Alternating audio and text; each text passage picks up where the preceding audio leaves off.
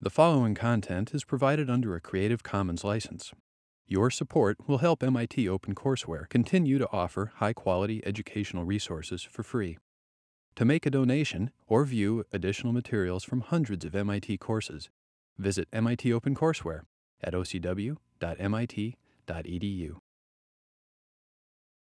Um, I hope you're all recovered from the quiz. Um, our, our apologies for, uh, for hard questions, uh, but uh, uh, you know, it's just the first quiz. Uh, we have a lot more fun things to do in 006.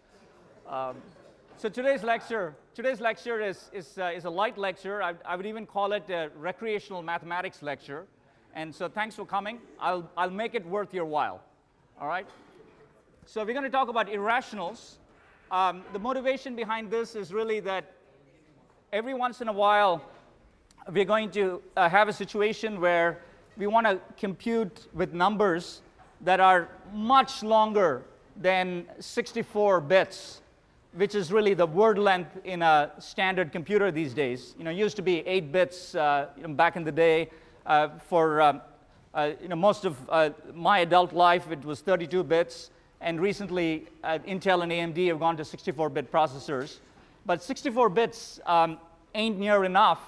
Um, if you want to do uh, what's called high-precision computation, you know, you want to find uh, precisely the weight of a neutrino, if you're a physicist, for example. And uh, you know, that you're talking about uh, uh, uh, literally uh, 100 decimal digits, which is obviously much more than 64 bits. And that's just one example. So what happens if you want to compute the square root of 2 uh, to a million digits or pi you know, to uh, 10 million digits? How do you do that on a computer? Uh, so that's uh, what we're going to do for this module, which is a short module on numerics. Uh, we'll have a lecture today and, and another one on, on Tuesday, telling you about techniques that use, among other things, Newton's method to compute uh, irrational numbers uh, as one example to arbitrary precision. And uh, for your problem set, uh, you're, you're going to uh, look at a different application that corresponds to encryption, RSA encryption, where you have to work with primes. These are now integers, but you work with primes that are thousands of bits long. Right? So again, much more than 64 bits.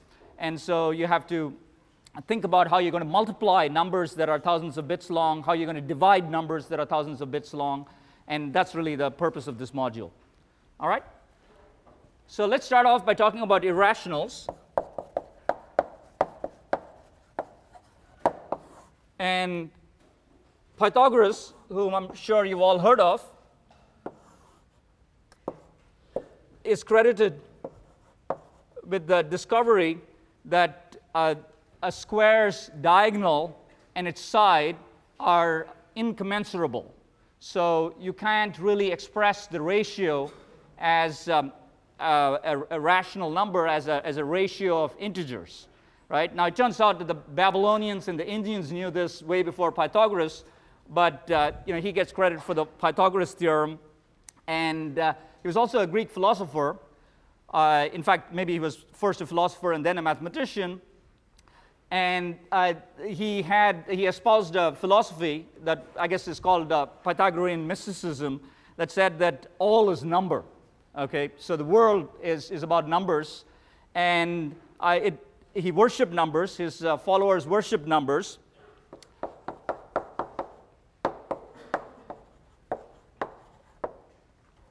And uh, the problem here was that uh, he didn't really like the square root of 2 uh, because he couldn't express it as, uh, as a number, or what he thought of as a number, which was uh, you know, 1, 2, 3, etc., the, the integers, whole numbers.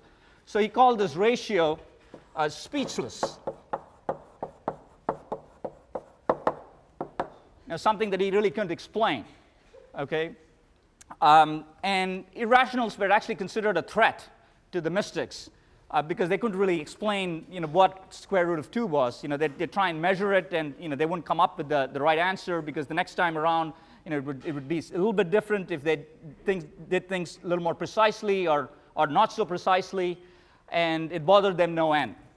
And so they tried to find patterns in irrationals um, because they considered them a threat. And uh, uh, you know, they obviously uh, didn't find patterns. But you know, imagine if we could actually find patterns, right? I mean, that would be a really big deal, right? Uh, I mean, it'd be better than P equals NP, if, if you know what I mean. Uh, if you don't, it doesn't matter. Uh, but uh, so that's another motivation for high precision arithmetic.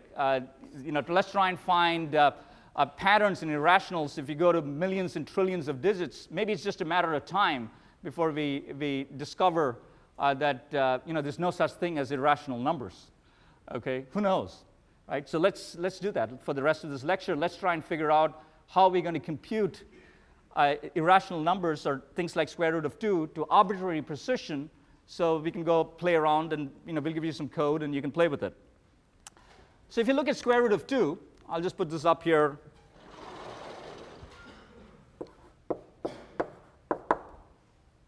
So it's 1.414, and you probably all knew that. Uh, then it's 213, 562, 373, 095, 048, um, etc. And I mean, I don't see a pattern there. I mean, I see a, I see a zero you know, a couple of zeros here.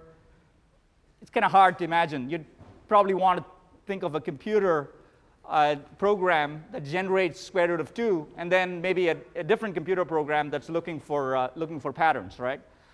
Uh, so let's, let's uh, not worry about the square root of 2. I want to digress a little bit. I did say this was a bit of a recreational mathematics lecture.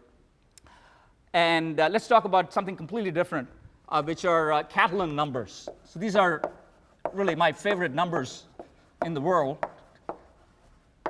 And you know, people like primes, some people like irrationals. I like Catalan numbers.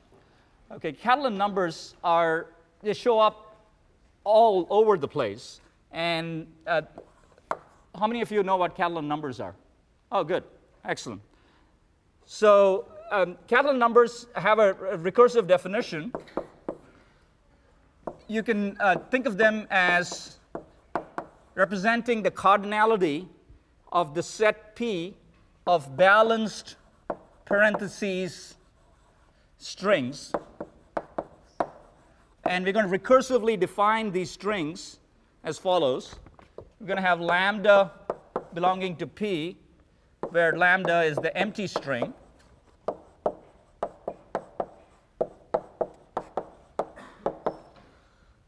And that's rule one.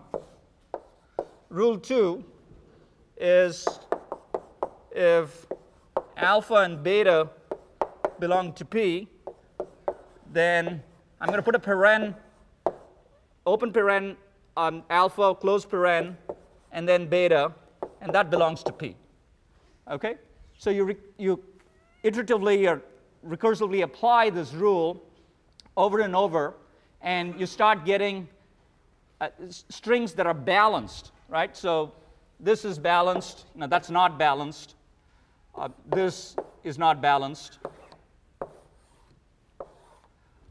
And so on and so forth. Obviously, things get more complicated in terms of the parentheses um, when you have more brackets or parentheses. And so the nice thing about this definition is that um, you can get every non-empty.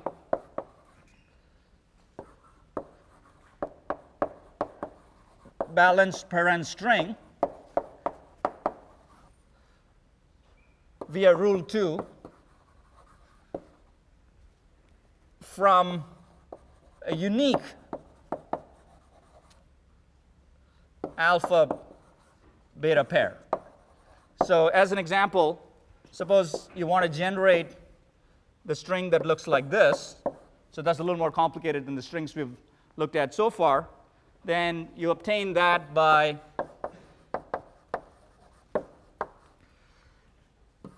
having alpha be this simple string, and then you put the brackets around that, and then your beta corresponds to this. right? So now alpha and beta were previously generated. Um, so if you apply rule 2 to the, to the empty string, uh, with alpha being the empty string and beta being the empty string, then uh, you get this thing here. Um, and obviously you could uh, uh do uh, get beta by setting alpha to be the empty string and beta to be this string that you just generated, and so on and so forth. Okay? So you just keep going, and the strings get longer and longer. The cardinality of the set gets bigger and bigger, and those are the Catalan numbers. Okay? Um, and so uh, this is a non trivial uh, question, uh, which is I'd like to enumerate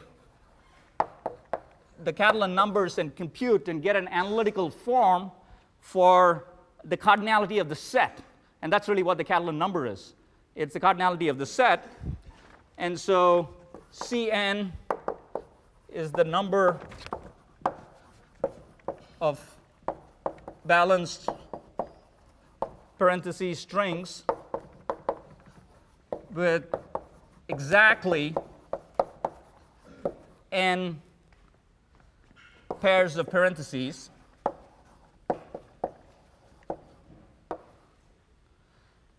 and I have C0 equals 1, which is my base case. Right? And that's just setting, it's an empty string. I'm going to call, I'm going to say that the empty string is a string, and that's just setting up the base case. And now I want an equation for Cn plus 1. And I need to use the fact that I can get Cn plus 1, a particular string that belongs to this, uh, to this set uh, uh, where I have n plus 1 parentheses in a unique way from a string I've previously generated that was part of either uh, the, the, the, set uh, that had uh, n parentheses or it was combined using strings that where alpha was in some set that was maybe generated a, a, while back uh, with a small n or, or something significantly smaller than n, and another thing that was uh, generated, a beta that was generated later or maybe at the same time, etc. So can someone tell me uh, uh, what an equation would be for Cn plus 1 based on the Ci's that are less than n?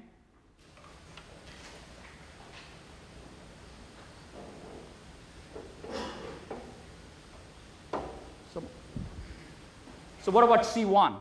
Maybe I'll ask, uh, what about C1? What's C1?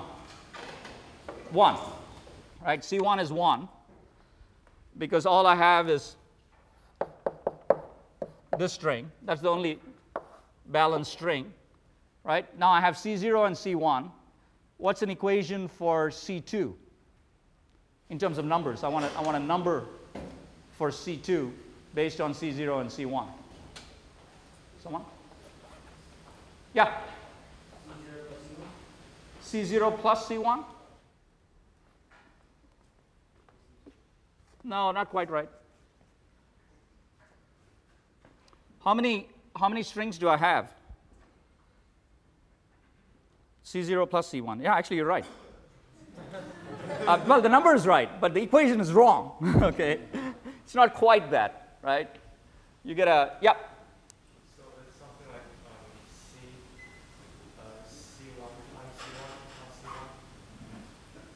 C1 times C1 plus C1? Yeah. I think you want to use the C0. Okay, C0. C0. But that's not quite right either.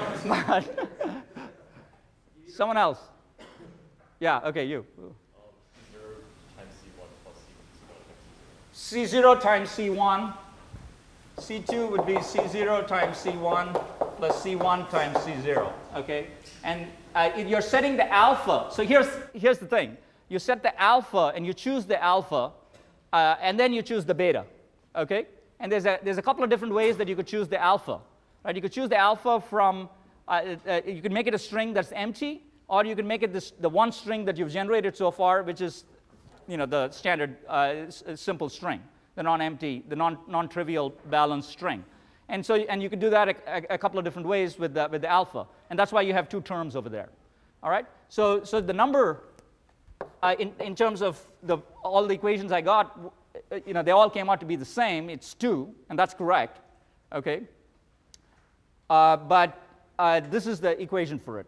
And so now tell me what a general equation is for Cn plus 1 based on what we've learned so far for the C2 equation.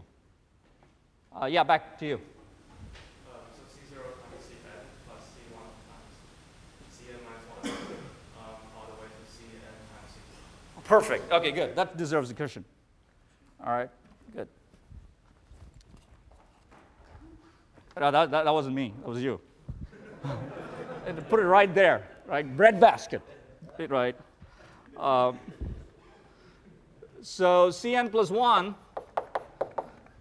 uh, equals sigma. So you gave me a summation, k equals 0 through n, ck cn minus k, where n is greater than or equal to 0. Okay? And you know, you can figure this out. It's not particularly important as to uh, um, exactly you know, why this is true. Uh, you can think about it offline. Uh, but the interesting thing is that uh, this is a generator, of, obviously, and it's going to give you a nice looking set of numbers. And um, I came in early and, uh, and, and, wrote uh, the Catalan numbers up on the board, um, you know, going from uh, C0, C1, C2, etc., just in case, just in case you ever see these numbers uh, in real life, right? Or when you're writing computer programs or you're driving on the road, the next time you see a license plate 4862, turn around and tell your mom or dad, hey, that's the Catalan number, right? And maybe she'll be impressed, right?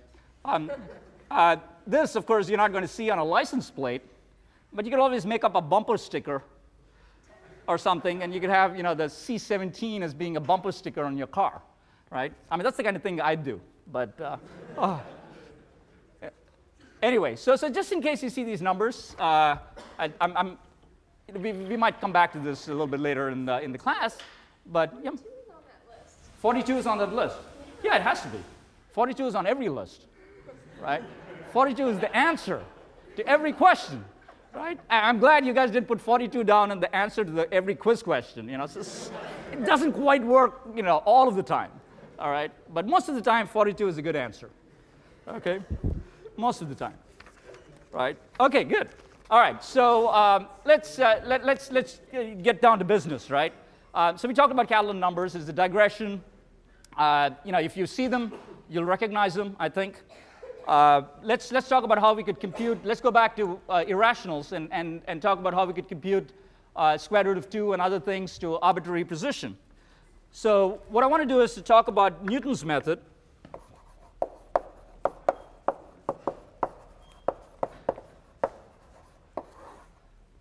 And Newton's method is, is something you probably learned about um, in middle school, high school, And let's say you have a function y equals f of x, where this is x and that's y, the coordinate axes. And uh, we're going to try and find the, the root of fx equals 0 through successive approximation.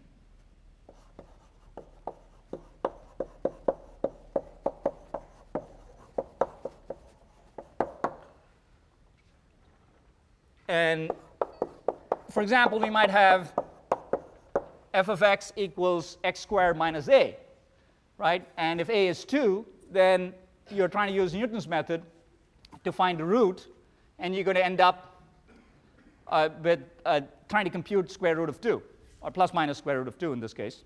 Uh, but you can go for a particular uh, root, and you will try and converge to that.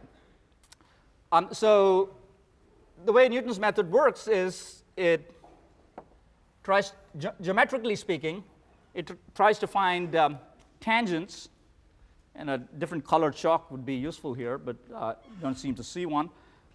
So what would happen is, let's say you're, you're sitting out here, and it's a successive approximation method. So this would give you x of i, and now you want to compute x of i plus 1, and what you're going to do is draw a tangent like so, and find the intercept onto the x-axis, the x-intercept, and that is going to be your xi plus 1. Okay? And you have to write an equation for that tangent, and this is, I guess, uh, trying to figure out how much of uh, middle school math or high school math that uh, you remember. What is the equation for that tangent? Anybody?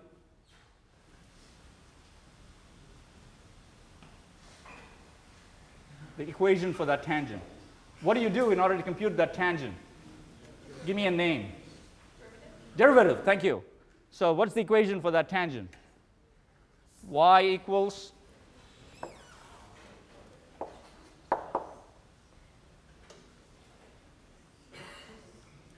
Someone? It's a good thing your middle school, high school teachers aren't here, huh? Not you. You already got a cushion. Someone else? Someone else? All right, I'll start giving you some uh, hints here. f of xi plus plus f prime xi. Thank you, thank you. All right, you get a cushion. Uh, I, am getting a whatever it takes. You know, uh, here you go. Yeah, that was left-handed, by the way. I'm actually right-handed, as you know. Right. So, um, so what do we have here? So we have f prime xi. Now, come on, let's do, finish it. Finish it. Times, uh, x minus xi. Thank you. Okay, so now I get it. You, you thought this was this was too simple a question. You guys were uh, insulted by the question, so that's why you didn't tell me what it was. At, at least that's what I'm going to pretend to make myself feel better. Uh, but uh, so y equals f of xi um, uh, plus f prime xi, which is the derivative uh, of, um, uh, of f, uh, evaluated at xi times x minus xi. That's the equation for, for the line, okay? And that's essentially what we have to do to you know, compute things like square root of 2, which is iteratively apply Newton's method. The only problem is, you know, this is all good in, in theory, that we can, uh, we can do, uh, you know, take that equation and turn it into xi plus 1 equals xi minus f of xi divided by f prime of xi. Okay? And if you end up uh, doing f of x equals x squared minus a, then you have xi plus 1 equals xi minus xi squared minus a divided by 2xi, which is the derivative of x squared uh, minus a, evaluated at xi. And finally, you get this equation xi plus a divided by xi divided by 2. Okay? So it's fairly straightforward. xi plus 1 equals xi plus a divided by xi divided by 2. And if you look at this, remember that um, you know, a is typically a small number I mean, it's 2 in this case. If you're computing square root of 2, it's, it, it may even be an integer, uh, maybe a fraction. Uh, but you have to do a division here. Okay, and remember that since we want to compute things to millions of digits, uh, potentially, uh, these numbers, the xi numbers, are going to have millions of digits, right? And so if you end up running this Newton method on a equals 2, then if I simulate what happens without worrying about the implementation, and this is what you'll get.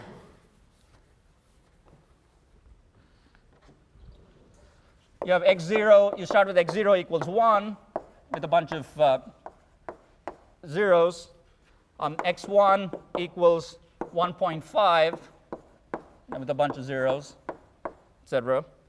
Um, and then x2 equals 1.41, 6, 6, 6, etc. That goes on. And when, we're not talking about fractions here, we're, we're talking about um, uh, floating point numbers um, we, we, are, are integers with a certain amount of precision. So you have, you've decided that you want to compute this to d digits of precision where d may be a million. And so you really here you would have a representation that's a million digits long that, you know, where basically everything is zero. And here everything but one is zero, or maybe a couple if you count uh, the one here. And here you have all these sixes here, uh, and so on and so forth. And you keep going and you get x2 equals 1.4142, you know, 15686. And I want to write one more because I want to point out something that's important. 1.4142, 13562. And what's nice about this, if you go compare it with what you have up there, is that you have quadratic convergence using the Newton's method. Okay, and what do I mean by that? Well, quadratic convergence is a nice property. It's much better than linear convergence. Linear convergence would mean that you get an extra digit of precision uh, for every iteration. Okay, so in this case, actually, a quadratic is better. Okay, usually we think of quadratic algorithms and we, you know, kind of throw up. Uh, but um, you know, linear algorithms is what we like, right? But in this case, it's, it's actually a good thing. You have uh, this, uh, this quadratic rate of convergence where the number of digits that are correct doubles with every iteration, as you can see. So, uh, so here you have, uh, you, know, you start with roughly, if you rounded this up, you would get you know, 5. So you're, you're saying that that's you know, kind of one digit of precision in terms of the decimal. And, and then now you're, you're talking about you know, 4 1, uh, 4 1, 4 2, uh, 4 1, 4 2, you know, 1 3, uh, and 5 6. So that's uh, 1, 2, 3, 4, 5, 6, 7, 8. So that's you know, 8 digits of precision here, 4 here, and so on and so forth. Okay? So, so that's nice. That's, that's why the Newton's method is actually used in practice, because the number of digits doubles this is a precision. So now you don't get uh, too scared about uh, calculating things that are uh, a million because you kind of go and say, whoa, I mean, that's not so bad. That's only a logarithmic number of iterations, right? Um, it's not like you have to run for a million iterations. You, you go 2, 4, 8, 16, and, and now it, th that exponential um, helps you. The geometric series helps you. Okay? So that's the nice thing about the Newton's method. Uh, you haven't quite uh, I told you how we're going to compute the most important thing here uh, with respect to a divided by xi. Right? So this is just you know, additions. You can imagine uh, that if you have long numbers, uh, you'd end up uh, uh, doing uh, addition fairly straightforwardly because you only have to worry about one carry. Right? And so you go off and you know, I'm, I'm sure you've added up numbers that are you know, tens, if not hundreds of digits long. But I'm guessing you haven't manually multiplied numbers that are uh, you know, hundreds of uh, digits long. Um, and if you have, you know, I'd be impressed, uh, though I won't believe your result. Um, but um, uh, that's something that you know, is kind of a painful thing to do. Uh, and so that's why we need computers. And you know, that's multiplication. And, and I, you know, has anybody divided a 100 digit number by another you know, 50 digit number? No, right? So you need computers. Okay? So we got to be able to do that division there, a divided by xi, um, using, using computers. And so that's really the purpose of this in the next lecture. Uh, we're only going to do high precision multiplication here and, and try and see what an algorithm would be for high precision multiplication. Because what we're going to do is essentially take the uh, reciprocal of 1 over xi and then multiply that you know, by a. And we need, uh, division is going to require multiplication you don't really see a multiplication there other than a times 1 over xi. And you can say, well, do we really need multiplication? Well, the answer is um, the division algorithm that is used in practice in most division algorithms have multiplication as a subroutine.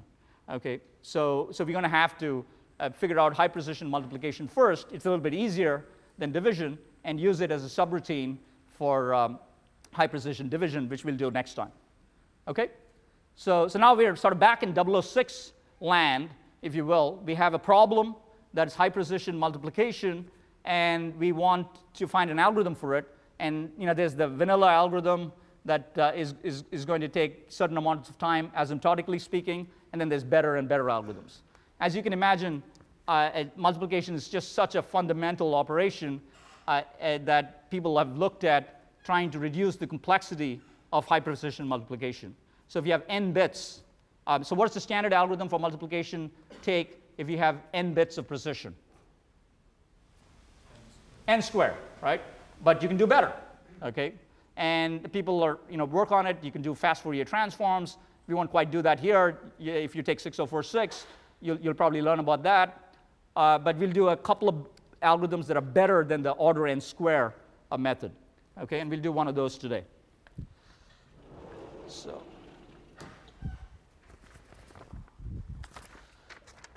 So the way we're going to work with integers, one little point that I need to make before we move ahead here is generally we're going to say, uh, for the purposes of 006, that we know the digits of precision uh, up front. Because if you want d digits of precision, you know, maybe it's 42, you know, maybe it's uh, 125. In the case of your problem set in RSA, we're going to have you know, 1024-bit numbers, uh, maybe 2048. So we know d beforehand, right? And so what we want is an integer which is 10 raised to d times square root of 2 of floor, um, and which is essentially the same as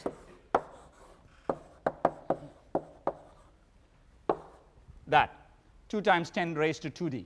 Okay? So we're going to treat these as integers, so we don't want to worry about decimal points and things like that. All of these things are going to be integers. And there's no problem here. We can still use Newton's method.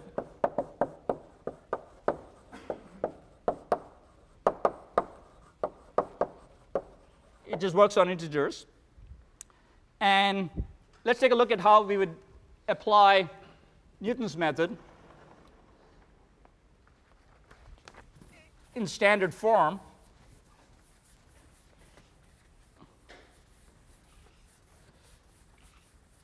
And we won't really get to the part where we're going to go from division to multiplication today, as I said. Uh, we're just going to look at um, uh, how you can multiply two numbers. Uh, so I, I, didn't mean to say that we, are going to look at Newton's method. We're going to look at high precision multiplication, and then eventually we're going to use that to build Newton's method, which requires the division.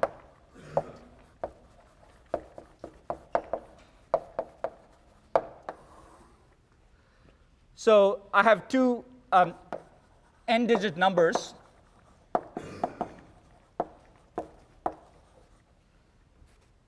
And you know the radix could be the base could be 2, 10, normally, doesn't really matter. Um, 0 less than x, less than y, less, uh, strictly less than r raised to n. That's uh, standard for the ranges.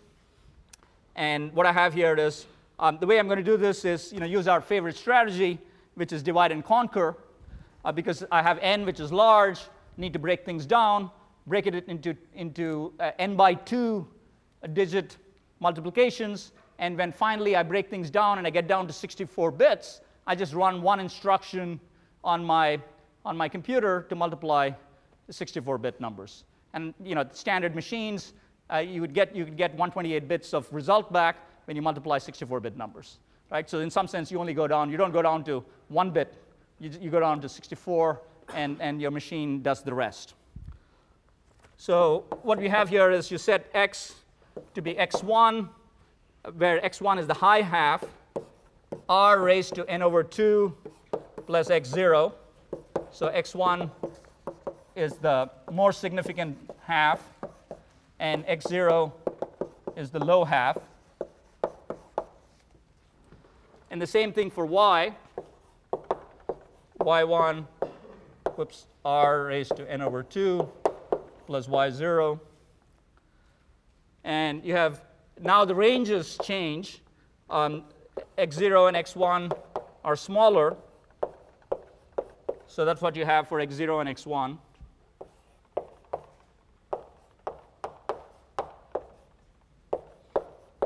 Same thing for y0 and y1. So that's a fairly straightforward uh, uh, decomposition of uh, this multiplication operation. And again, if you do things in a straightforward way, uh, you will create a recursive multiply, as I'll write here. And what you do is you say let z0 equal x0 times y0, z2 equals x2 times y2, and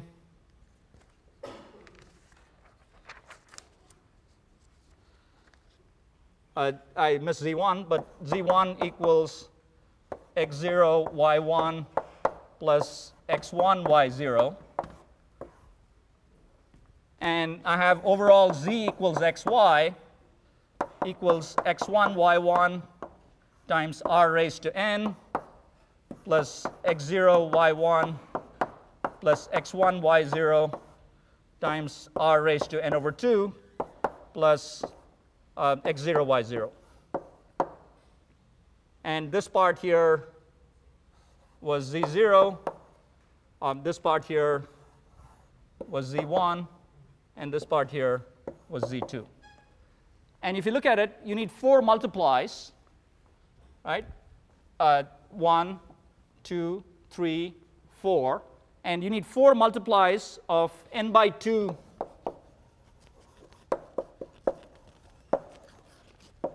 n by 2 digit numbers.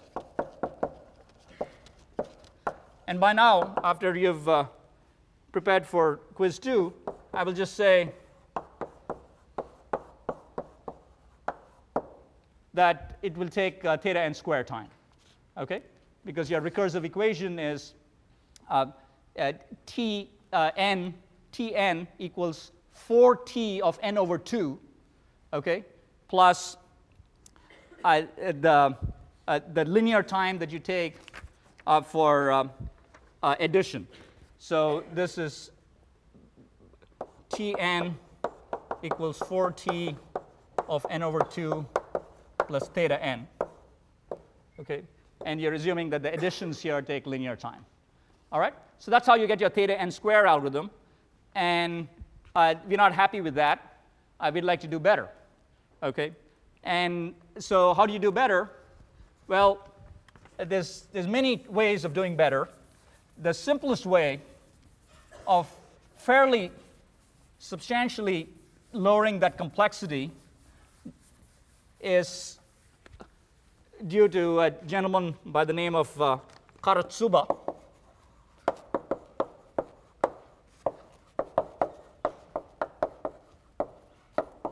This is one of those things where, uh, you know, if you were born early enough, you get your name on an algorithm. Um, and what happens here is using the z's that I have out there, um, you essentially say, look, I know z0 equals x0 and y0. I'm going to go ahead and multiply.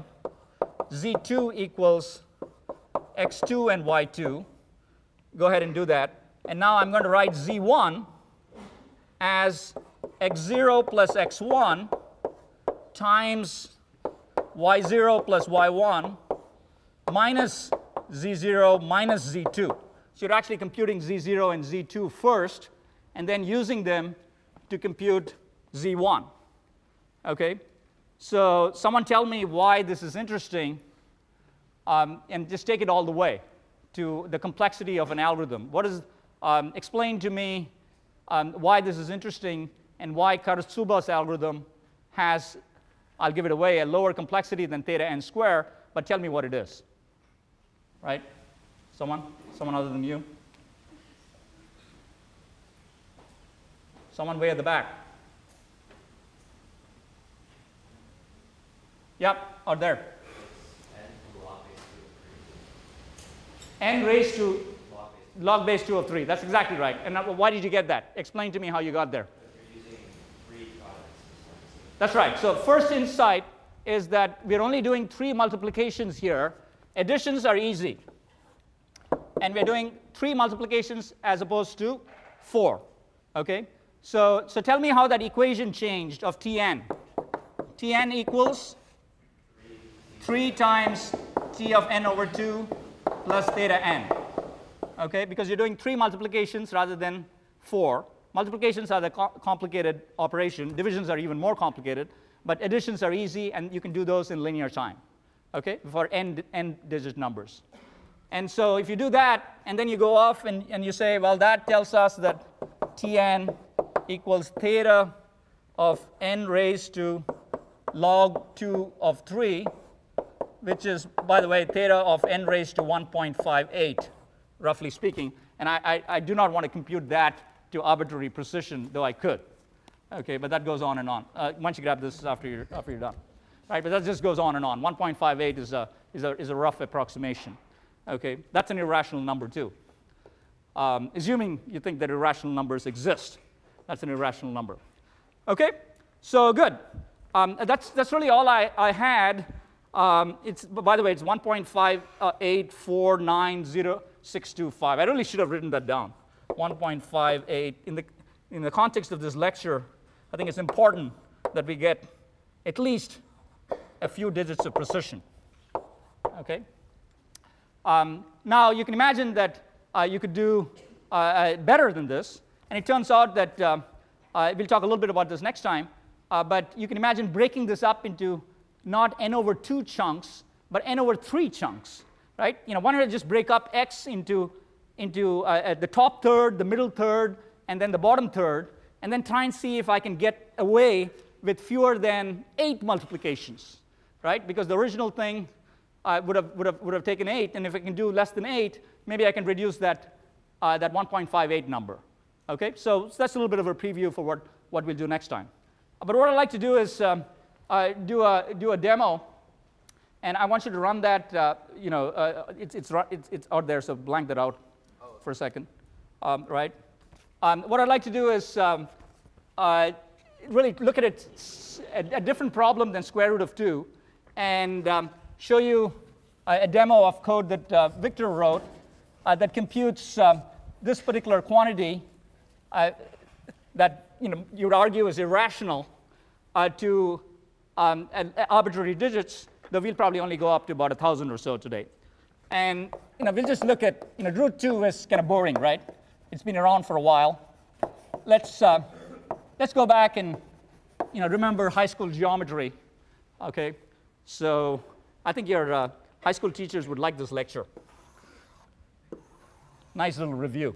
So, so what is that? Uh, well, that's supposed to be a circle. Okay, in case you had forgotten, right? That's supposed to be a circle. Okay, um, and the circle here is uh, is a really big circle. Okay, it's it's a trillion units long. All right? I'm into big numbers today. Okay? Big numbers. right? And the center of the circle is C. Okay, C for center. That is what's called a radius, in case you'd forgotten. Okay? And, and that's B. And this is also a radius. Okay, and that's, that's A. All right? And what I'm going to do is I'm going to I want I'm going to drop um, a little, um, I guess, the perpendicular down, which has one, which is one unit high. So, so the way that uh, this is structured is that you know this is one unit high. This obviously is. Someone tell me what that is. CB. Half a trillion, right? That's half a trillion. Um, and obviously CA is half a trillion, right?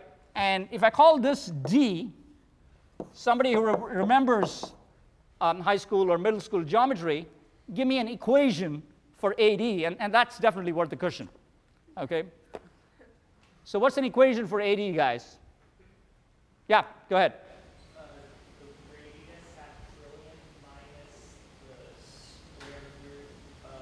Square root of, yeah.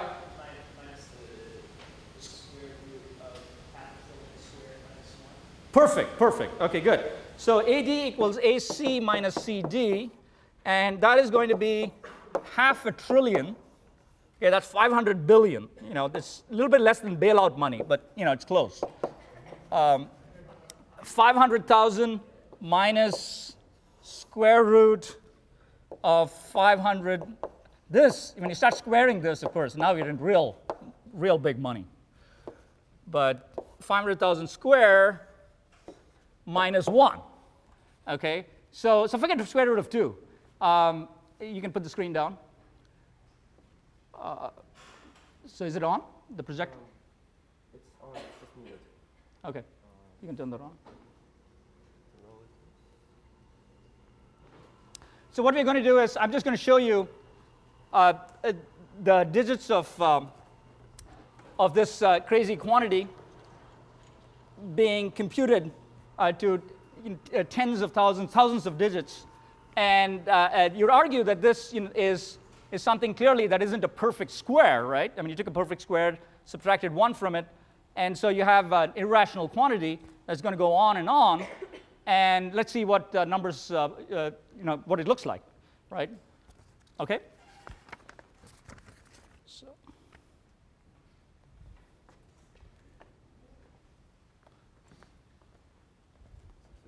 I hope you can see from the back.